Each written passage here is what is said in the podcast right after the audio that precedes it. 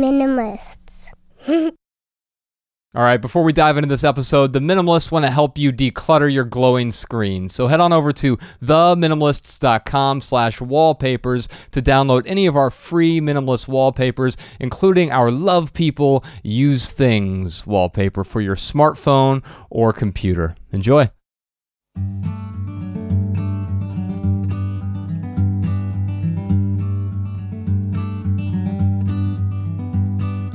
Every little thing you think that you need. Every little thing you think that you need. Every little thing that's just feeding your greed. Oh, I bet that you'd be fine without it.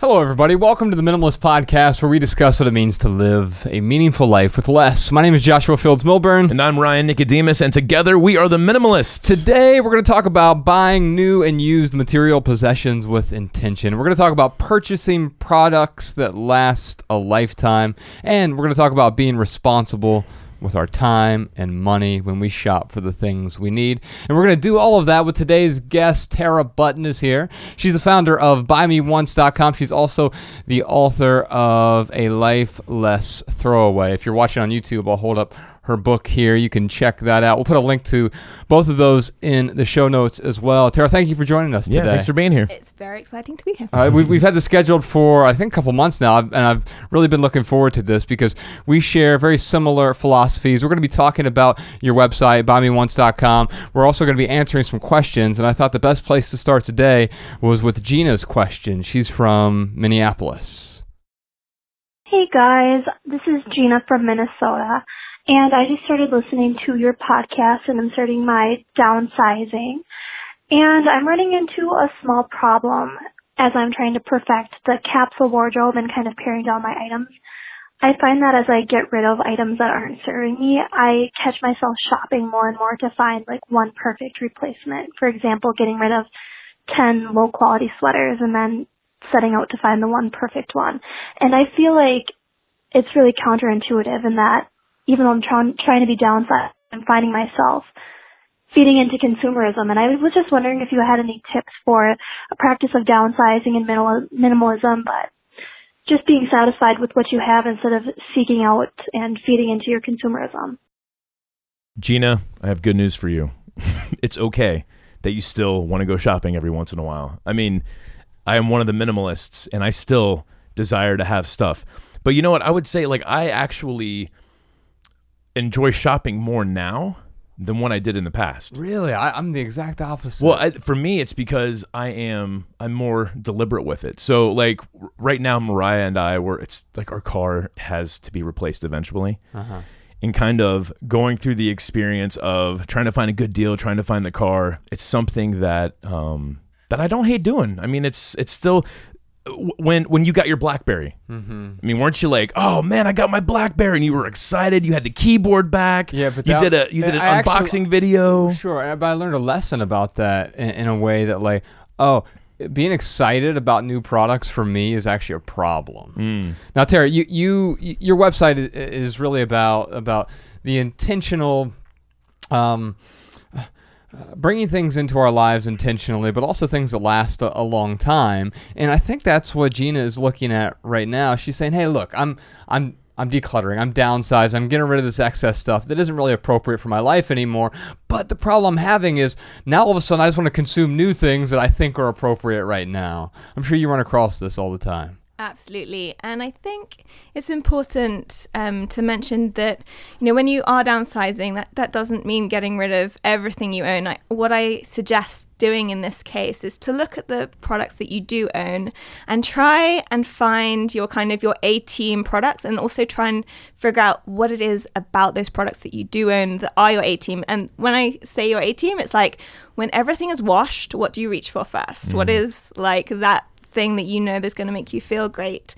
And and then try and figure out what it is about that product that's so good. And then when you do come to buy a new item then go for something that kind of matches that. So what we say at buy me once is don't buy anything you don't need if you do need something, buy for the long term because it's the best thing you can do for the environment to save money, but also for your mental health because it means that you're not constantly having to replace shoddy items in your life. Yeah, what I love about what you do, Tara, is that you help people with consumerism because consumerism is still a necessary thing. We all have to consume some things. Now, Gina, right? Yeah, Gina, when I was shopping in, you know, my years of yesteryear, when I go I would go out and just browse Best Buy. Like every time I got a big commission check, I would just literally go to Best Buy and walk around Mm-hmm. and get cassette tapes. No, no, no. I, I actually would not buy cassette tapes or CDs. Um, but but the thing is, is that when I did that, I was there was this void I was trying to fill. There was something much deeper going on, and my guess, Gina, is that there is something deeper going on with with this uh, urge to consume. So what I would recommend is find something else that fulfills you but is meaningful, something that aligns with your values and beliefs. Get clear on what those are first and then start making decisions on how you can, you know, fill those buckets, so to speak. So, if you've got five different values, uh, look at how full each value is in your life. Look at those as, you know, kind of buckets of sand. And if one of those is empty, if you try to fill that bucket, that's going to be much more meaningful than going out and buying a new shirt. But she's doing the 10 in, or I'm sorry, don't do that. She's doing the one in, 10 out rule, which is a great rule. I mean, she's getting rid of 10 things, she's getting one thing. Um, but Gina, Well, I, I think it's okay as long as you, you're not doing it that way. You, you're not doing. You don't want to do. Well, I, I need to get rid of ten things, and then as a reward, I'm going to buy one thing. I think it, it's it's generally the opposite. Like I don't think she said it as a reward though. She No, said, I- she said she was doing it to replace the 10 things she got rid of. She got rid of 10 sweaters. Right. So now she wants to get the one sweater. I I got rid of 10 pairs of jeans and now I have one pair of pants. And I really enjoy those pants. I wear them. It's the only pair of jeans that I have. Right. I, I, I like them when I put them on. I feel good about myself. I'm very, very satisfied with that purchase. Um, now, usually with my clothes, I go to you to help me shop because that I don't enjoy because I just don't have much style. Well, here's the thing. With the the the the one in ten out rule, the the point is like if I'm going to bring something in and I have an overabundance of stuff, mm-hmm. I'm going to force myself to either not bring it in because I don't can't don't have anything I can get rid of, or if I'm go- if I have to bring that thing in, then I'm going to try to get rid of ten things. Now, uh, that's that's predicated on the sort of one in one out rule. But but Ryan and I were very extreme at first uh, when we, we went to decluttering. Are th- Tara, are there any rules that helped you with respect to to being more conscious about your consumption? Absolutely. The thing that most helped me, and this is a little bit counterintuitive, I actually wrote a list of things that I didn't need. Most people write plenty of lists of things that they want or that they do need, but writing this list down actually just gave me an appreciation of everything I already had. So that was super useful. What a great because it's an that. infinite list uh, theoretically, but like as you start listing all of these things, we could fill up this table in size six font of things I don't need. But also here here's a fascinating twist to that. Maybe it's like things I once thought I needed, but now I know I don't need because we can justify anything, right? oh, yeah. Absolutely, and and the thing, the types of things that I didn't need is like I do not need any more notebooks. As a as a writer and as someone who loves creativity, like the need or the feeling that, that these notebooks are going to suddenly spark something incredible from my mind is like ever present. If if I go into a um, a stationery store, it's like, ooh, I need these things. Right. But just having written it down and actually committing to say, I don't need these things. And in my home, I now have all of my notebooks all in a row. And these are unused notebooks. So they're all kind of laid out like they would be in a store. So I have my own stationery store kind of in my house, ready to go, of all the notebooks that over the years I've managed to collect. So now mm. I always think back to that and I go, I definitely don't need it. And that gives me the strength to pass them on by. Yeah. I love that. Gina, I'm going to send you two books. One is Tara's book, A Life Less Throwaway. We're going to send you a copy of that. And also um, our book, Essential. It's an essay collection of 150 different essays about intentional living. Uh, there are two chapters in there that I think you'll find particularly useful. One is about stuff, the other is about minimalism. There are essays on both of those topics, plus 10 other areas of intentional living. If you like our podcast, you will like the audiobook version of that. Or if you want the book book or the ebook version, we're happy to send those to you as well. Our next question is from Elizabeth in Copenhagen. Hi, my name is Elizabeth and I'm 17 years old. I live in Denmark and my question is like, I've started on this minimalism journey. I have really think that I've come a long way and I do the decluttering and like think of, have the whole mindset of minimalism. But I feel like over time, like I keep coming back to the consumerism part. I keep on like buying more and more and like keep on shopping. But the minimalism idea, like, it's always in my head and it always makes sense and it seems so right. And, but I just keep on coming back to the consumerism. So how can I stop shopping? Now, Tara, I've, I've been working on an essay about this. It's called Step Zero, and um, it's do nothing. Mm. Like I think that's one thing we often forget about as we're like getting ready to go down this journey. Like you get excited about minimalism, or you get excited about shopping. all of a sudden, it's like, boom! I need to go buy this thing, or I need to go declutter this thing. But for me, step zero is do nothing. It's to respect the sort of pause. There, there's a moment of like, okay, like I want to go consume this thing. I want to go buy this. I want to go shopping. I want to go to the mall. I want to bring this into my life. I want to do this. I need these things to be happy. But before I go out and do that, maybe step zero is do nothing. And and that's the first thing I'm going to talk to Elizabeth about here is you're actually asking some really important questions. You're mm. 17 years old and you're asking, how can I consume more deliberately? This whole minimalism thing makes sense to me. Wow. I mean, brava to you Yeah. for, for recognizing this right now and not waiting until you're 27, 37, 47, 57. We, we've had people in their 80s come to our events say, I'm decluttering for the first time in my life. And while that's great, you're recognizing it at the beginning of your life, the beginning of, of your adulthood. Now, Ryan touched on something earlier um, where he said, you know, consumption is necessary, but consumerism is is not. You know, consumerism is is unintentional, but we all need to consume some things. And so these questions you're asking yourself right now are what are the things that are appropriate for this stage in my life? Now, there are some things that you'll buy that will last you a generation or maybe even a lifetime. And I think that's the thing with, with Buy Me Once is it's not like you're going to buy this and you have to keep it for the rest of your life. But if you want a, a couch, for example, maybe that couch is going to last you decades as opposed to something that will crumble after six months of, of sitting on it. Absolutely. And actually, having something that lasts a really long time means that it holds its value so much better. So that if you did want to pass it on either to your kids or to sell it, then it means that it holds that value for, for so much longer. But what I would like to say uh, to Elizabeth that it, it, it really I mean, firstly, it's incredibly impressive that you're getting involved with this stuff. But secondly, it really doesn't surprise me that she's struggling. And that's because every message, apart from maybe this podcast and a couple of websites, is the opposite. It is to buy.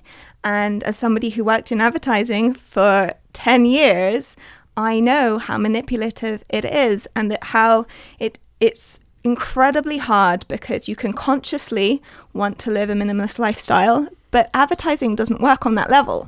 Advertising works directly to our subconscious. And I know this because I've written them to be as manipulative as possible. And I'm now kind of paying my penance for that by by starting Buy Me Once and, and writing this book. But um, being conscious of this manipulation and the way that it gets into our heads is one of the first steps that I would say. Yeah. No, I love that. Like when I think about when I first went down the minimalism road, that my minimalism journey, I realized how the magazines I got, the TV shows I watched, like there were these advertisements that were seeping into my brain and I wasn't even realizing how they were affecting my my impulses when it when it comes to consuming. So Never even thought about it, Yeah, right? Like the, yeah. the the the Rolex ad on the back of the the magazine. Yeah. But the truth is, like, okay, the Rolex isn't going to buy you more time. right. And and the Mercedes Benz advertisement uh, on you know the Details magazine or whatever you were subscribed to at the time, it's like,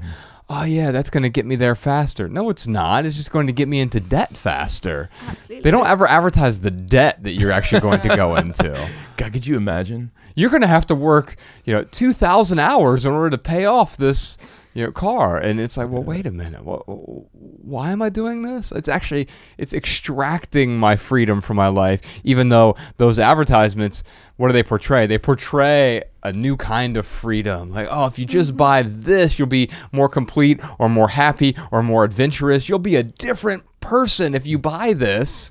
But of course, you won't be a different person. You'll just have more debt, more stress, more discontent. Yeah. So Elizabeth, I mean, you could totally cut out some of the advertisements in your life. That'll help a little bit. But you know, ultimately, for me, like I said with Gina's question, like I still want to buy stuff. I wish I could sit here and say, listen to our podcast, buy all our books, read everything on our website, and you'll never want to buy anything again. Uh, if anyone ever actually figures out that formula, let us know. We'd love to know because I, I still want to buy stuff. Minimalism is not this. There's not an end game to it. It's not. Uh, it's not this thing you get to and then now you can live a perfect life. Minimalism is a journey and it's constantly changing because Elizabeth, you're 17 years old. Your 17 year old self needs different things than what your 27 year old self is going to need. And minimalism will help you make those decisions. So the questions that she's asking, like like you said, this is it's really awesome that she's doing this at 17 years old. She's 10 years ahead of me. In fact, like anytime a high schooler reaches out to us, it's one of the biggest compliments. Like I love that young people are already kind of in this mindset, avoiding debt, uh, uh, worried about the environment for whatever reason they are in uh, into our message. It's it's really really really uh, it's inspiring to me. So thank you for inspiring me, Elizabeth. One thing I'll say too is, you know what I do, man. When I feel like I want to, when I feel empty, um, I don't go to shopping. So that is one thing I'll say that I have totally changed. When I feel empty, I don't go to Best Buy. That doesn't even pop into my head. But what I will do is I will find a way where I can give. And that might be like calling my mom. That might be going to the soup kitchen. It might be walking down the street and there's a homeless dude who's like, "Hey, I need five bucks for a meal." And I'll go buy him a chicken sandwich or something. Like going out of my way. Now, Popeyes or Chick Fil A. well, since Popeyes doesn't have any chicken sandwiches ever, they continuously run out. bring run your out. own bread. Did you hear that? Get out of here! You can bring your own bun. That's what they do. You know this is a marketing ploy, right? oh, totally. They're not Yeah. out of chicken sandwiches. and they're ge- they're geniuses for making this a marketing ploy. But yeah, I mean, I mean, go out of your way to contribute because there are things that you can do impulsively that actually do add value, not just to other people's lives, but to your own life. And if you can find those solutions, like that, is how you're going to be the happiest, Elizabeth. But you know, again, you're always going to have that that impulse to to buy. I mean, living. I'm, I'm uh, Josh and I are writing this book right now, and I was reading the chapter on stuff, and you mentioned in that chapter about how uh, we're in the land of like Lamborghinis and Teslas and Rodeo Drive, and and it's it's triple decker strip mall. yeah. And so living in LA, like we are in the thick of consumerism. And every time I see a Tesla, I'm like, oh, I want a Tesla. And every time I see a nice suit, I'm like, you know what? I I think I might go and get a nice suit. I mean, there are all these impulses that I have, but because I have instilled this philosophy and these values into my life, it's much easier for me to stave off those impulses. So, Elizabeth, you're doing the right things. You're 17 years old, not to mention her being in high school and like all her friends. So much pressure. Yeah. Absolutely. And, you know, I think that the one of the things that uh, young people and, well, any people can do is really um, take the time to take a step back, get to know yourself, your actual taste and what you care about because you're getting messages from every, everywhere mm. about what you should care about. But actually doing the research on yourself in advance means that when you do go to a shop and you, you do feel like you want to buy something, at least you'll be buying something that you might like for, for the long term or at mm. least a few years rather than something that is an impulse purchase, which is then sits in your closet. And that's where we end up with the so many clothes, nothing to wear feeling. Mm-hmm. And, and so I don't think Elizabeth should beat herself up for wanting to buy things at all. I think, you know, purchase mindfully and, you know, that will be its own way out. Yeah. Elizabeth, I'm going to give you two concrete things to, to consider here. One, we call it the wait for it rule or the, the 30 30 rule. And uh, basically, uh, to stave off impulse, I can afford something that costs $15 or, or $40 right now. Like, Let's say I go on Amazon, I want to buy this widget that's $40. I can afford that right now. But if anything is over thirty dollars, I wait thirty hours to, to buy it. And if it's over 100 bucks, I try to wait 30 days. Uh, and so we call that the wait for it rule or the 30 30 rule. Uh, it's easy to remember with 30 30. There's also uh, the 10 most expensive possessions rule. And, and really, it's a, a theory from uh, Geoffrey Miller, who wrote a book called Spent. And what you do is you take a piece of paper, you write a line down the middle. And I'm doing this here on, on camera, but you write a line down the middle and on one side you write down the 10 most expensive possessions that you own or that you want to own. And then you write down the 10 most memorable uh, experiences or the, the, the, the 10 most, um, uh, the, the 10 things that bring you the most joy. We'll just call it 10 joy. So 10 possessions and 10 joy.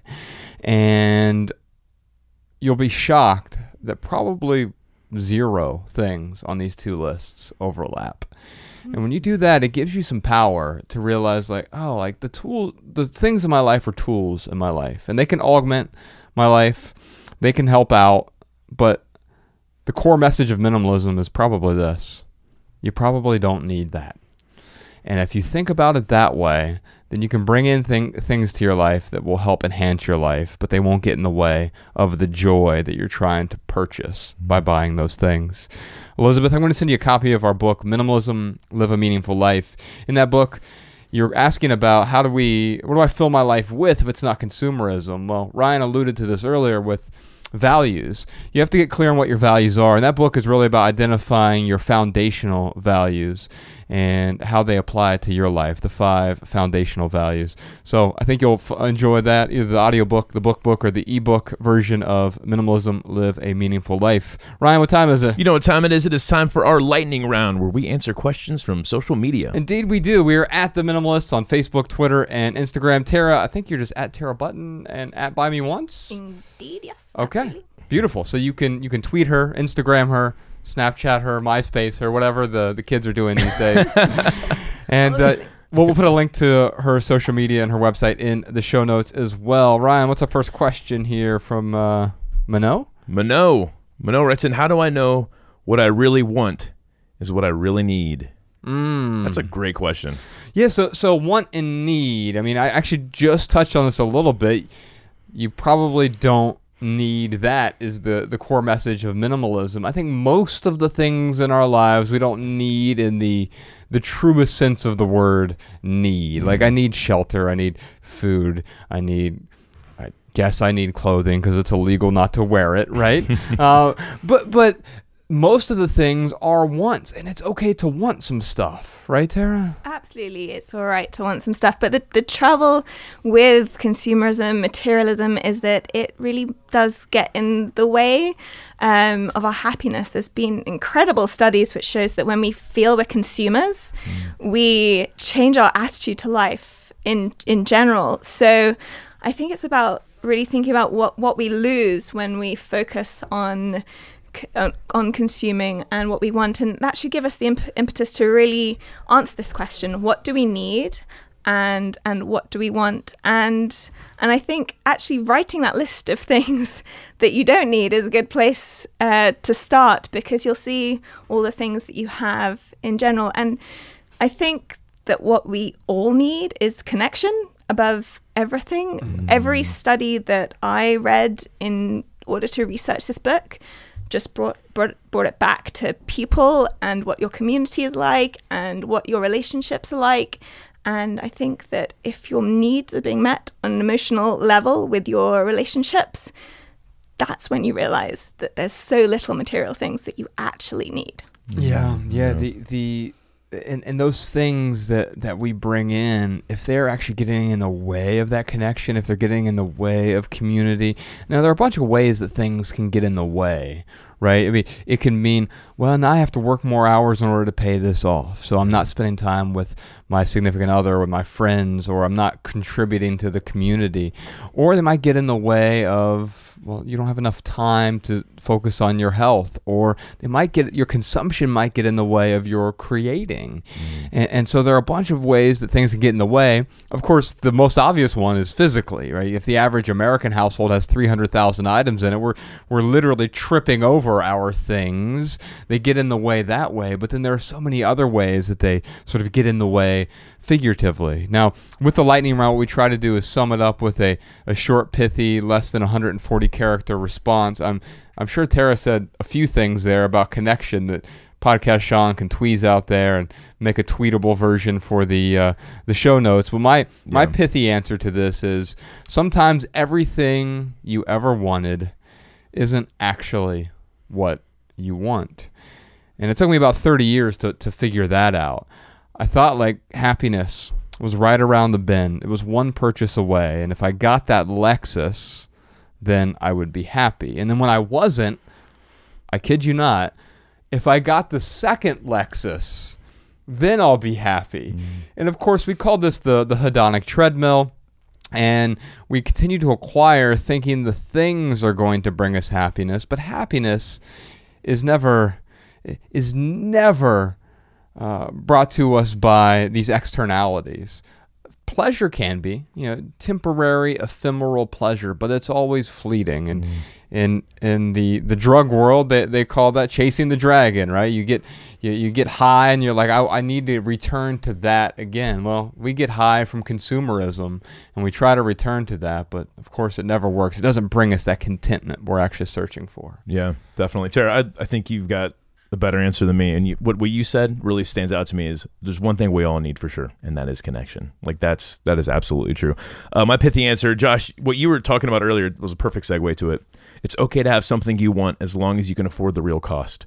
So it's more than money. Like money is the initial barrier, but there's so many other costs: storing the thing, repairing the thing, the space you need for the thing. Uh, it's like when I when I think about things that I want, like I really when I was in Montana, I really wanted to like do fly fishing because that is like the most cliche thing you can do in Montana. But I was I could very easily talk myself out of it. Uh, yes, I could afford it monetarily. Yeah, I probably had the space to keep, uh, you know, my fishing pole and, and and the tackle that goes along with it.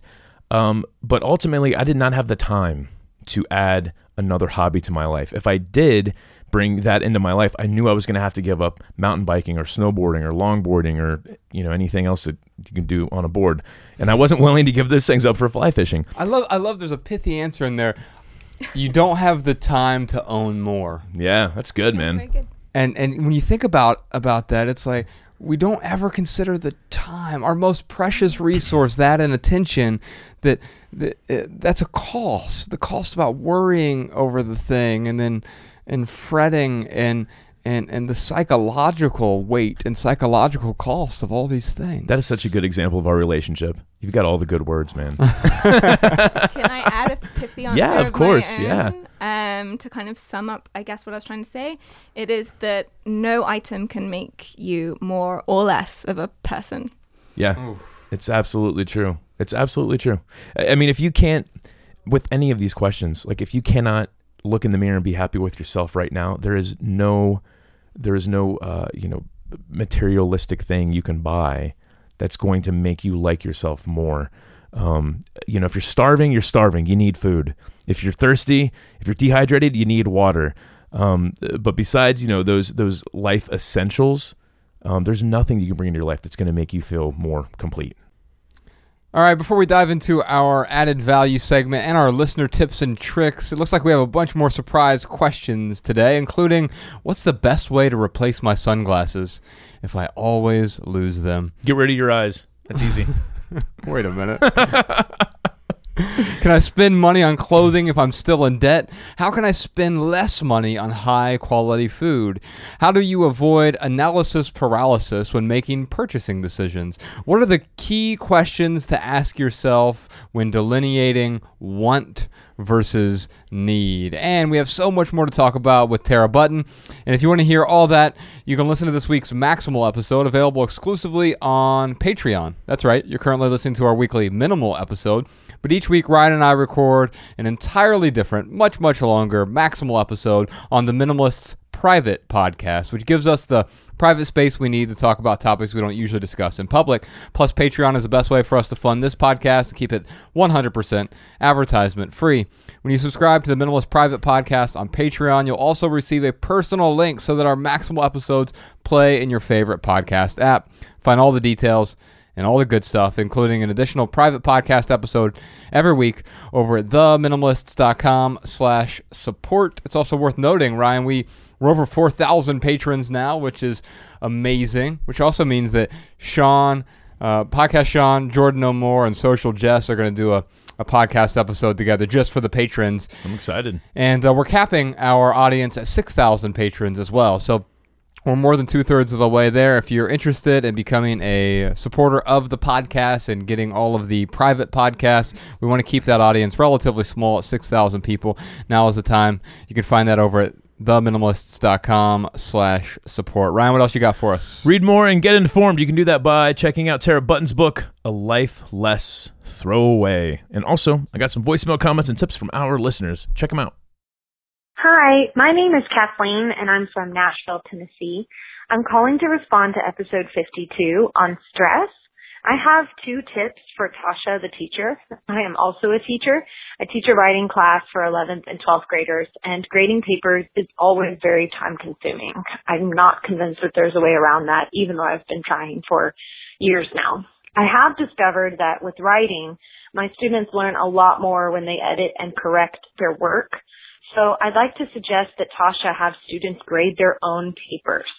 You shouldn't do this with every paper, but you can easily set up a system where students grade their own papers every now and then.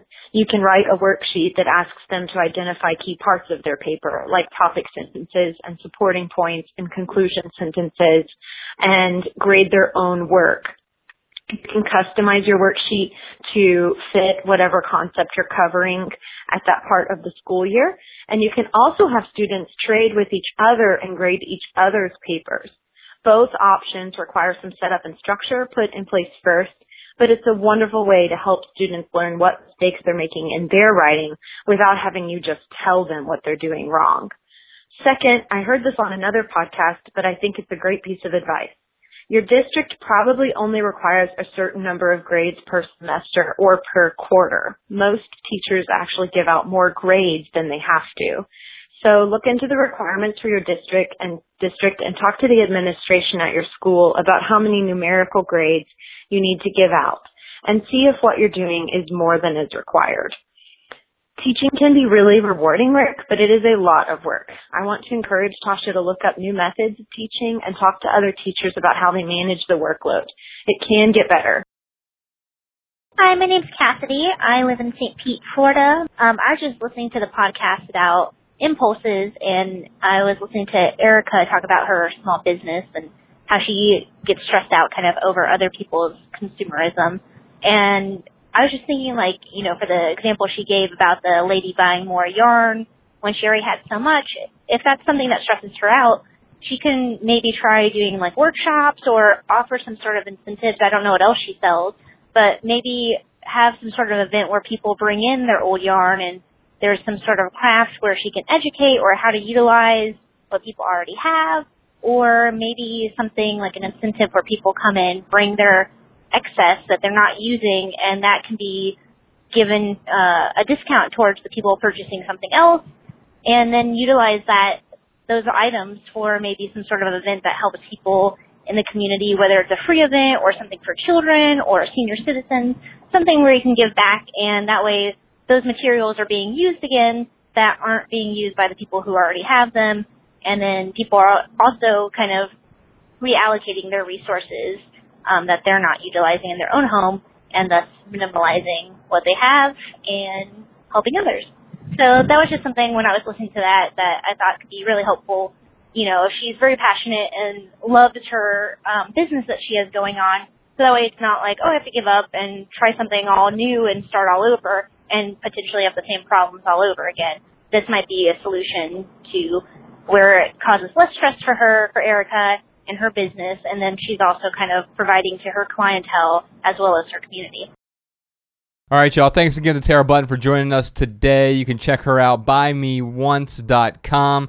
You can also find her on social media at Tara Button. Real quick for right here, right now, here's one thing that's going on in the life of the minimalist. Actually, two things today, Ryan. You just did your home tour, a beautiful, beautiful home you have. and I was actually surprised by how little you own. I mean, I know you're a minimalist, and and you and I have been best friends for a long time, but it seems to me that like when you came to LA, you really you and Mariah asked that question like how much is too much? And it, it, turns out you don't need much to actually be happy.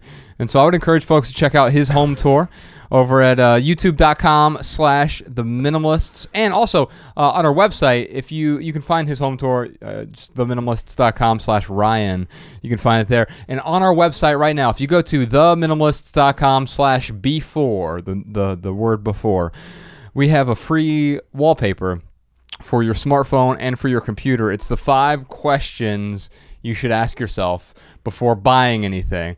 And I really like this because it's a good reminder to have this on your phone if you're like waiting in line at, you know, wherever CVS or Target or or, or uh, where do you shop these days, Ryan? Charlotte Russe? sure. Fred Segal. Okay. Because I like to I like to pretend I'm young. So you're at Fred Segal and you're like, I really need these overalls or whatever you're buying. Is that what the kids are wearing? Um, and and you're waiting in line, and it's a wallpaper. It has I need to ask these five questions. It's a good reminder. You have it right there on your phone, or you have it on your computer if you're doing online shopping, or you can even print it out as the small like PDF poster and, and post it like near your desk somewhere. Like I'm getting ready to buy this thing. Let me ask these five questions first, and if I feel good about after after after I uh, after I feel good about it after I ask these five questions and answer them, then I can still buy the thing. So it's a free wallpaper for you, for your phone, for your computer to print out if you'd like. Theminimalists.com slash before. If you have a question, comment, or minimalism tip for our podcast, leave us a voicemail 406 219 7839 or send a voice memo to podcast at theminimalists.com. You can comment on this episode at youtube.com slash the minimalists. If you want our show notes in your inbox, sign up for our email list at the top of theminimalists.com. You'll also get our Simple Sunday emails.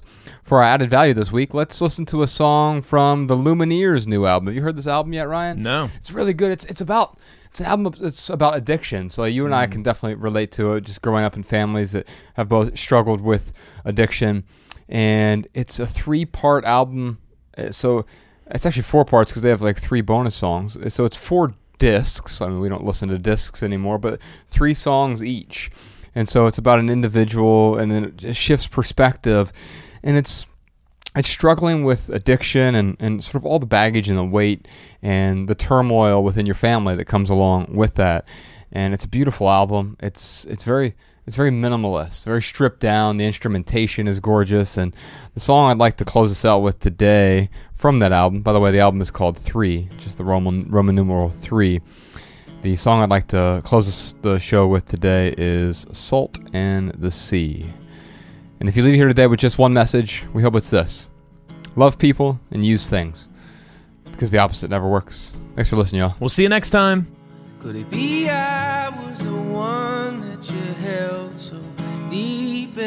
Night? On the back staircase, you fell to your knees with tears in your eyes. All that you suffered, all the disease, you couldn't hide it, hide it from me. All alone, scared